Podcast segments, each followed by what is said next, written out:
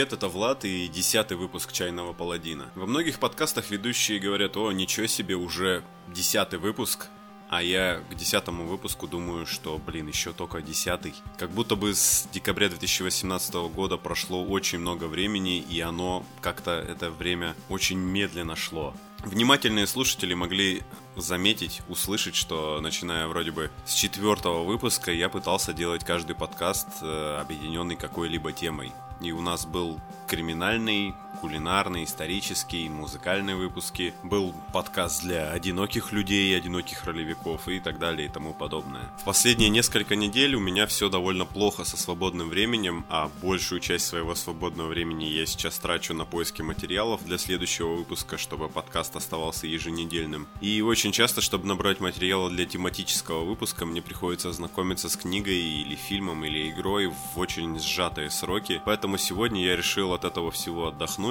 и десятый выпуск подкаста назвал «Случайный паладин». Сегодня у нас будут произведения, которые вообще никак между собой не связаны, даже какой-либо надуманной мной темой. Сейчас я э, объявлю чай, который будет в этом выпуске, потом перейдем непосредственно к тому, о чем я сегодня буду говорить. Сегодняшний чай я нашел у себя в шкафу, и я понятия не имею, как он туда попал. Чай Симба, на котором изображен такой, на упаковке изображен грустноватый лев, черный кенийский байховый чай. И за эти 10 выпусков я так и не узнал, что означает слово байховый. Если вы обладаете этим запретным знанием, напишите мне ВКонтакте или на почту podcast.tpl1 собака gmail.com. Ссылка будет э, в описании выпуска. О том, насколько чай Симба достоин того, чтобы пополнить ваш чайный погреб, вы узнаете в конце выпуска, а сейчас я расскажу, что будет происходить, ну, на его протяжении. Сегодня у нас будет фильм ужасов «Тебе конец» 2011 года, по-английски он называется You Are Next. Затем будет э, игра Tetris 99, думаю, очень кратко о ней поговорим. А, затем у нас будет впервые в подкасте комикс Называется он «Королевы крыс». И напоследок я немного поделюсь с вами годной музыкой. Очень мне это понравилось делать в предыдущем выпуске. Вот так вот. Окей? Окей.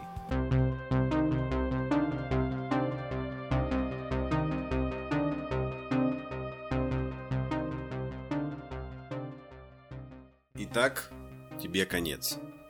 Вообще, я хотел в этом выпуске рассказать про артбук Саймона Столинхага «Электрический штат», но не успел его дочитать, а там есть что читать, и, наверное, это не супер классная идея рассказывать про артбук в подкасте, но вообще-то и про комиксы, наверное, тоже не очень хорошая идея в подкасте рассказывать, но, походу, «Чайный паладин» — это у нас подкаст про плохие идеи.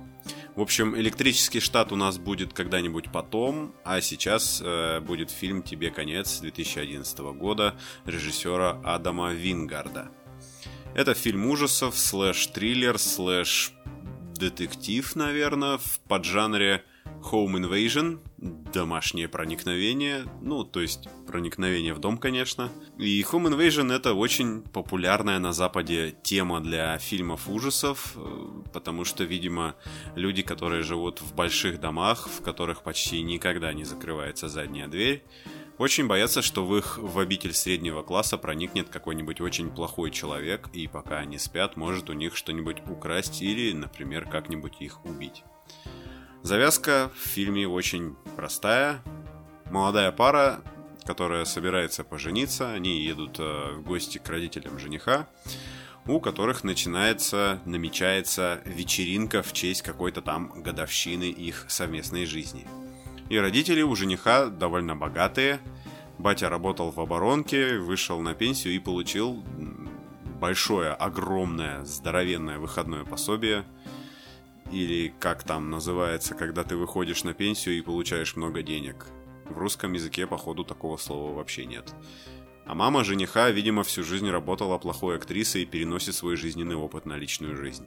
Понятное дело, что у жениха есть еще два брата и одна сестра, потому что это же богатые родители, у которых, которым больше нечем заняться, кроме как производить детей.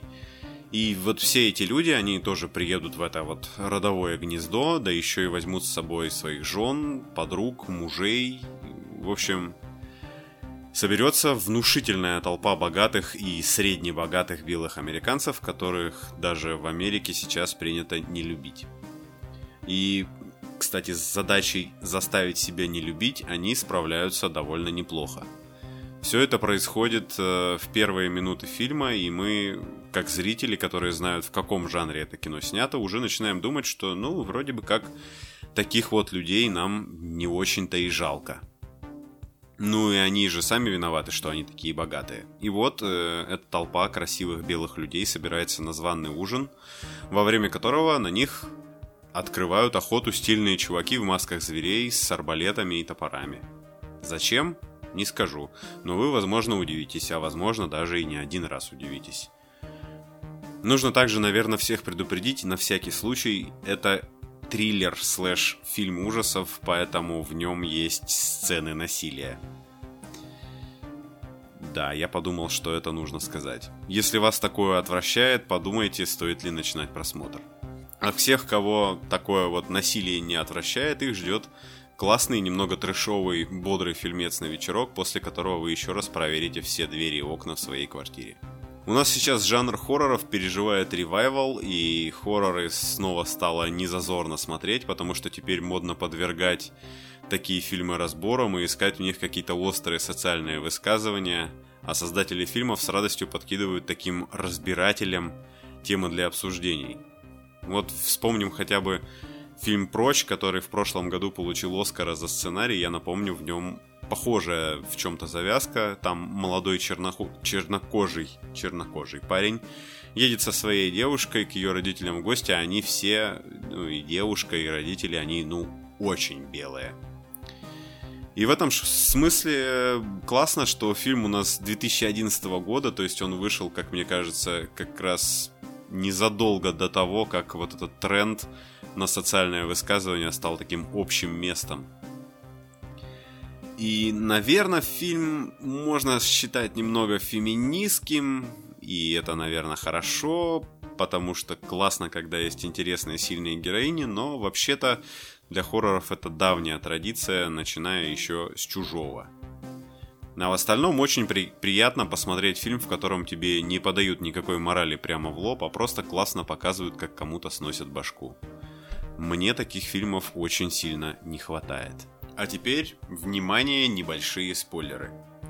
Для всех тех, кто боится вообще любых спойлеров, я прямо сейчас с помощью магии монтажа вставлю время, на которое вам нужно будет перемотать. Но, может быть, это и не стоит делать. Спойлер не ломает фильм и не ломает его восприятие. Но, тем не менее, вот э, время, на которое вам нужно перемотать. 9 минут 3 секунды. Перемотали? Мне просто показалось важным упомянуть это, и для многих, мне кажется, это может стать дополнительным поводом к просмотру. Помните пару, с которой у нас начинается фильм? Ну, которые едут к богатым родителям жениха и вот это вот все. Так вот, оказывается, невеста у этого самого жениха, девушка непростая, а она провела все детство в лагере поехавших выживальщиков, поэтому нехило умеет драться и обращаться с оружием. Надо ли говорить, что теперь исход вот этой охоты на людей становится совсем неочевидным. Так что у фильма у нас появляется, можно сказать, второе дно, и из просто ужасов в жанре Home Invasion мы получаем такого немного брутального один дома с женским персонажем главным. По-моему, это классно. Вот теперь все.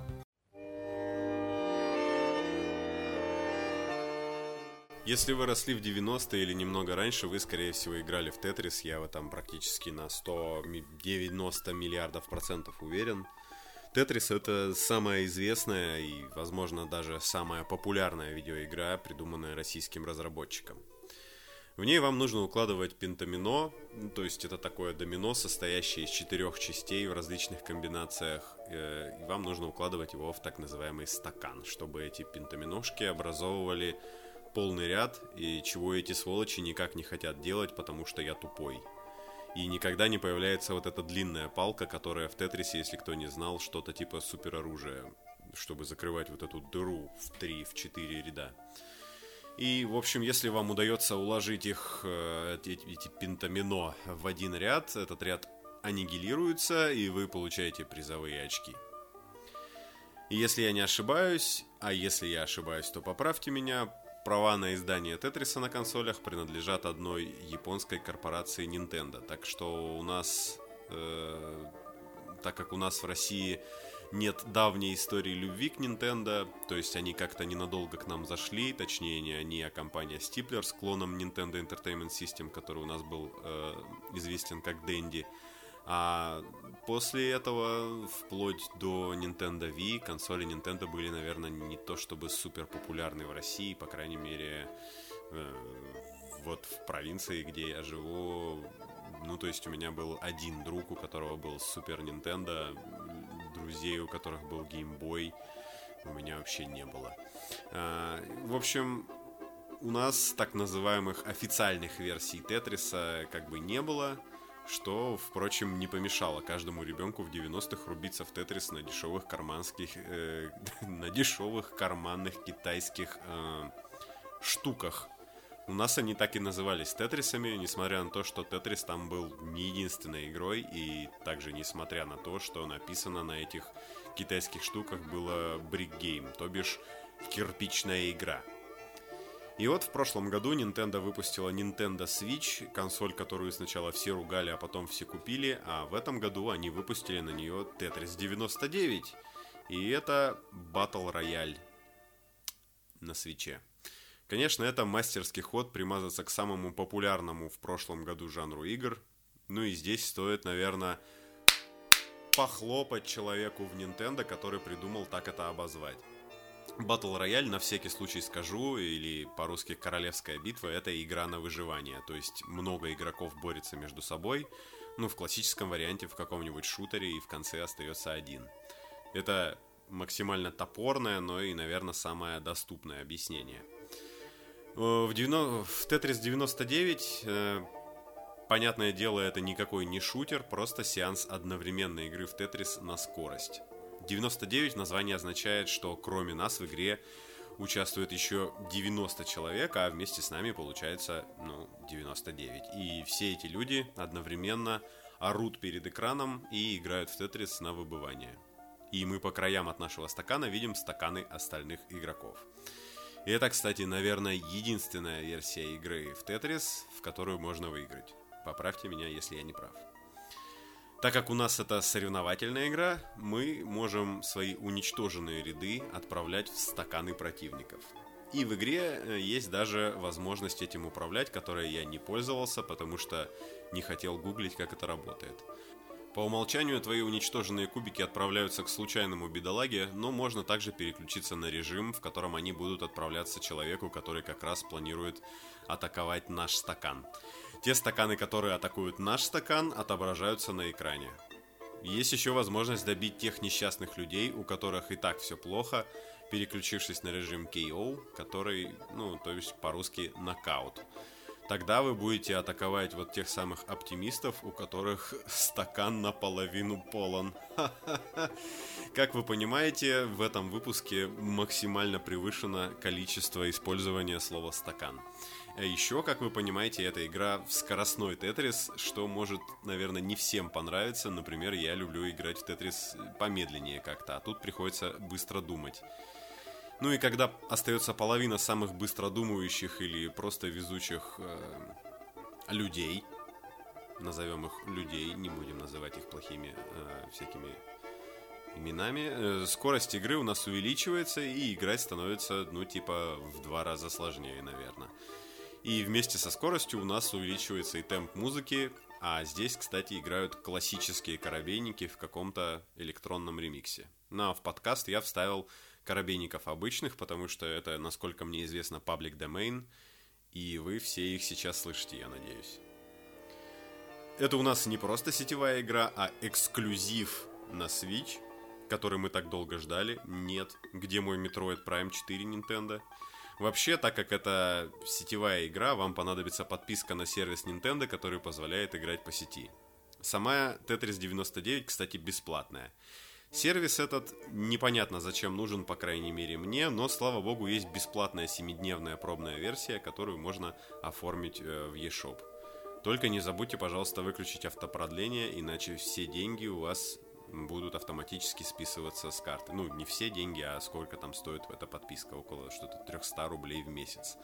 А, кстати, теперь официально, официальные требования компаний, которые используют подписочную систему, а, они тут взяли в моду делать автопродление, но теперь их заставляют явно указывать на то, что это автопродление включается автоматически и давать подробную инструкцию, как его отключить. Ну вот в свече автопродление отключить, ну надо типа глубоко залезть в настройки Э, консоли. Ну, для меня это достаточно глубоко. В общем, я потратил на то, на то чтобы выключить автопродление, примерно минуты 3 или 4. Это довольно долго. В остальном, я думаю, что Tetris 99 для всех тех, кто обожает играть в Tetris, и я думаю, таких людей очень много, и которые при этом любят унижать других людей тем, что они играют в Tetris лучше, чем они. Это ну, наверное, классная, идеальная, для, для кого-то, наверное, даже идеальная игра, э, которую определенно стоит попробовать, если у вас есть Nintendo Switch и примерно 7 дней. Я не думаю, что вы будете продлять э, сетевой вот этот сервис Nintendo только ради Tetris 99. А теперь рубрика «Интересные цитаты из Википедии». Цитаты из Википедии. Однако 29 июня 2010 года в интервью журналистам одного из крупнейших порталов Алексей Пажетнов, разработчик э, того самого оригинального Тетриса, примечание чайного паладина, сказал, что последние 10 лет он работал над многопользовательским режимом для своего детища. Но самое интересное, что он его еще не закончил.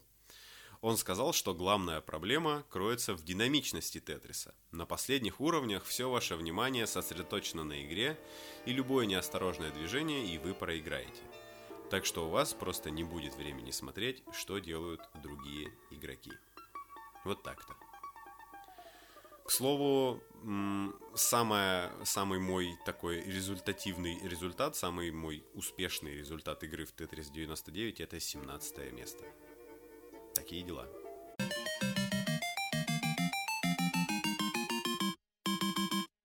Red Queens это комикс, который начал выходить в 2013 году, а с некоторого времени выходит в России под названием «Королевы крыс».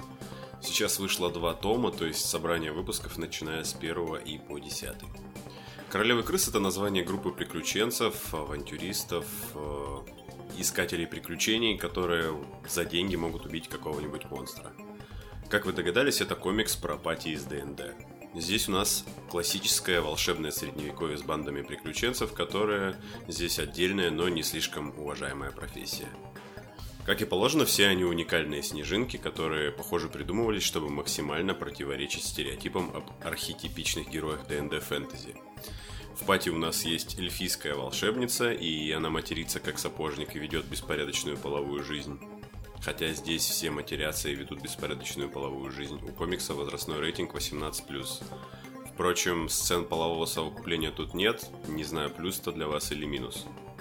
Роль и моей секиры досталась воину-гному, ну, то есть гномихе, извините, которая на обложке заявлена как хипстер, и я не очень понимаю, что это значит. Она здесь не такая, как все женщины-гномы, и бреет бороду. Это у нее такой, видимо, протест. Также есть полурослик вор, которая ЛГБТ. Единственный человек в пати это жрица-атеист, потому что она может. Кстати, она не совсем жрица, потому что силы ей дает какое-то там великое древнее лавкрафтианское зло, и если здесь включать ДНД зануду, то в терминах ДНД это скорее называется варлок, ну, колдун.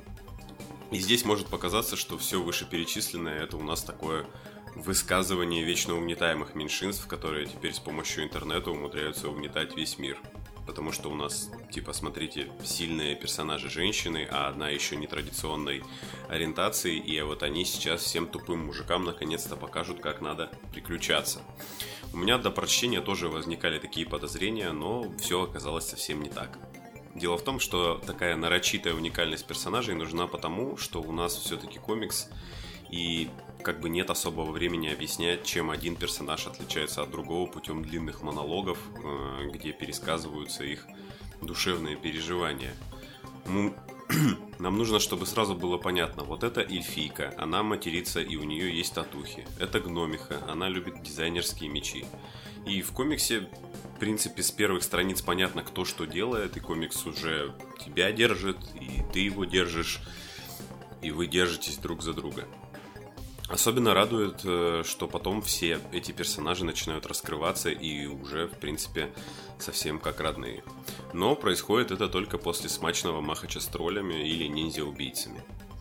И давайте здесь немного поговорим про рисунок, потому что он, как и положено в развеселом ДНД приключении про обухающих девиц, яркий, сочный и экшн-сцены нарисованы динамично, и конкурсы интересные. Короче, нормально все. С рисунком единственный вопрос, который у меня есть к художнику, почему он рисует всем слегка покрасневшие носы. Это типа какой-то тренд, наверное, не знаю. Кстати, согласно моему глубокому исследованию статьи в Википедии, в 2014 году художник Рок Апчорч, Рок Апчорч, был арестован за домашнее насилие. Вот это да. И после него начал рисовать какой-то другой чувак, поэтому я не знаю, как там в более поздних выпусках. У меня есть только выпуски на русском языке. Про сюжет много, наверное, смысла не вижу говорить, потому что там довольно простая завязка.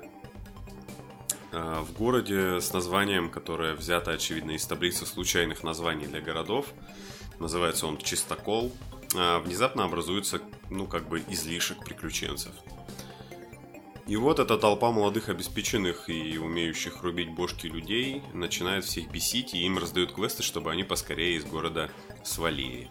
Но квесты эти оказались совсем не тем, что они ожидали, и, ну, вы поняли. Дальше не скажу, есть пара-тройка твистов. Хотя наличие твистов, наверное, ну, то, что я говорю, что есть вот это поворот, это уже само по себе спойлер, не знаю. Очень здорово, что сюжет у каждого тома законченный, поэтому покупать следующий как бы не обязательно, но у меня не получилось, и я купил второй. А третий пока все никак не выйдет. Эти два тома я, кстати, прочитал по два раза и сейчас перечитываю в третий. И рекомендую всем, кому есть 18 лет, перечаститься.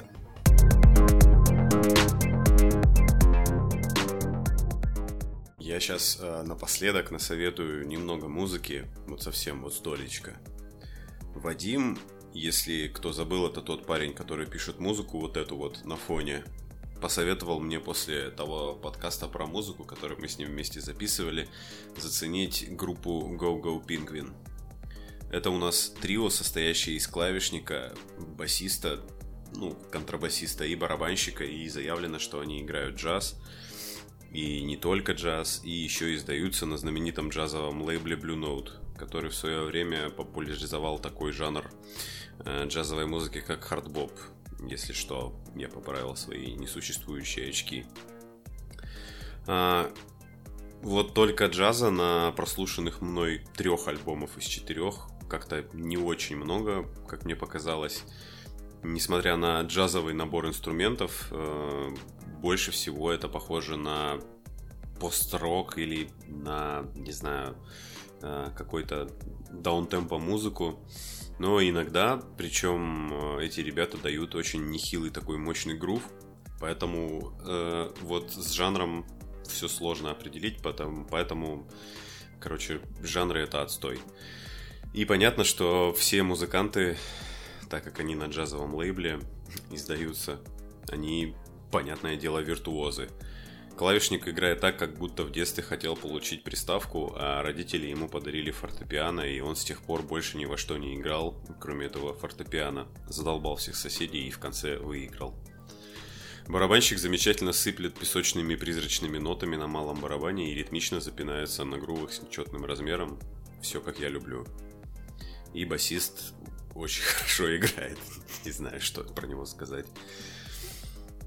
Так как я не уверен, что могу вставлять музыку Go Go Penguin в свой подкаст, э, вдруг его еще удалять, э, я вам в подкасте «Чайный паладин» практически эксклюзивно поставлю трек одного российского проекта с лучшим названием, что я видел в 2018 году. Они появились в 2018 году.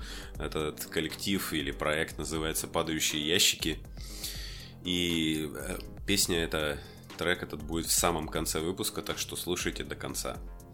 Ребята разрешили мне использовать свой трек, за что им огромное спасибо, и в ответ я предлагаю набежать к ним в группу ВКонтакте и там все залайкать, потому что там почему-то всего 9 подписчиков. Возможно, после этого они родят альбом. А, в общем, вы послушайте Go Go Penguin когда-нибудь, а я сейчас перейду к окончанию выпуска. Десятый выпуск под названием «Случайный паладин» заканчивается, и я бы хотел здесь э, сделать небольшое программное заявление. В первую очередь я очень рад, что мы вместе с вами дожили до десятого выпуска, потому что некоторые, многие, наверное, подкасты не могут даже вот этого сделать. Думаю, что это уже вполне себе достижение. Я сейчас скажу вещь, которая некоторых может удивить. Начиная с 11 выпуска «Чайный паладин» будет выходить без номера в названии. Некоторые, наверное, знают, кто не знает, э, скажу почему. А, недавно вышел гайдлайн от Apple, а, которым, если ну, всем известно, принадлежит самая большая подкастинговая платформа iTunes в котором они просят подкастеров больше не ставить номера выпусков в названии, а делать это, добавляя какие-то там метки, потом, правда, всех успокоили, что ничего вашим подкастам не будет, можете оставлять свои номера в выпусках «Пещерные вы люди». Ну, я подумал, а нафига мне ноги? Ну, то есть номера выпусков. У меня сейчас подкаст больше всего напоминает ролики с Ютуба, которые включают, когда моют посуду, и все равно не смотрят видео. Так что, если я прямо сейчас откажусь от номеров, новым слушателям не будет казаться, что они что-то пропускают, начиная слушать подкаст прямо там с 11 выпуска. Второе изменение. А, выпуски станут короче и будут длиться теперь по 20-30 минут. Э, и в них теперь будет всего одно, максимум два произведения. И то только когда мне нужно будет э, провести какую-нибудь интересную между ними параллель. Ну, я надеюсь, что я способен на такое. Э, я просто заметил, что вот ВКонтакте та статистика, которую он дает, я понимаю, что выборка там совсем небольшая, но тем не менее видно, что подкаст мало кто дослушивает до конца, и, возможно, дело его в длине. Ну, он же не так плох, как можно подумать, правда ведь? Я, в принципе, могу понять людей, которые не дослушивают подкаст для, до конца, потому что у большинства слушателей подкастов есть один-два подкаста, которые они слушают постоянно, Э, пара-тройка, которую они слушают, когда заканчиваются любимые подкасты, а остальные они слушают, когда хочется всякого странного. И любимые подкасты у людей, наверное, уже давным-давно появились. И понятное дело, что мне рановато как бы конкурировать с успешными и популярными большими подкастами, но может удастся пролезть между ними, будучи подкастом маленьким и коротким, наверное. Плюс э, коротких выпусков еще и в том, что их быстрее делать, а значит можно больше времени потратить на проработку одной темы, нежели тратить ресурсы на три или четыре. Плюс иногда в неделю, возможно, будет выходить по два выпуска, хотя кого я тут обманываю. Ну и последний плюс. Теперь вам не придется слушать в нагрузку о книгах и фильмах, которые вам не интересны, в ожидании, когда я доберусь, например, до очередной ролевки. Или вам ролевки до сих пор сложные и непонятные, и вы пришли послушать про книги, а я вам затираю про ДНД или Tales from the Loop, которая постоянно здесь мелькает. Короче, теперь стало как будто бы больше свободы. А, Последние пару недель я думал, что вот сейчас сделаю десятый выпуск и возьму перерыв, а потом подумал, не, не возьму. Нормально. Короче, всем большое спасибо, кто подписался за эти три месяца. Большое спасибо всем, кто не отписался. Спасибо всем, кто меня слушает или просто смотрит по одной картинке в день в паблике. Вы все большие молодцы. Хочу только попросить, чтобы вы оставляли мне побольше комментариев везде, где можно, ВКонтакте, iTunes, Кастбоксе. Пишите мне на почту podcast.tpl1 собака.gmail.com Задавайте правильные вопросы, задавайте правильные вопросы, получайте правильные ответы, пишите, что не нравится и что нравится. Это последний номерной выпуск «Чайного паладина». Через неделю увидимся уже без номеров. Всем пока, а сейчас, как я и обещал, трек а, падающих ящиков, который называется Go Go.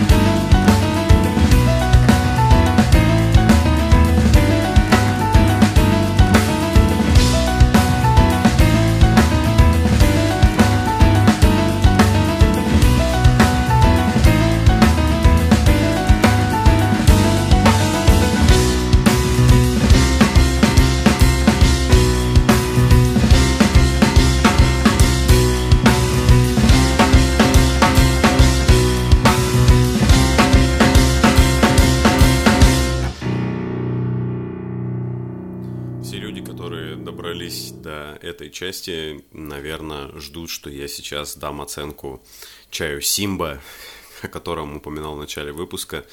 В общем, это, э, не знаю, в общем, 4 муфасы из 5, как всегда, тупая оценка никому не нужная. Нормальный черный чай, думаю, стоит не очень дорого, несмотря на то, что на нем половина надписей сделана на казахском языке.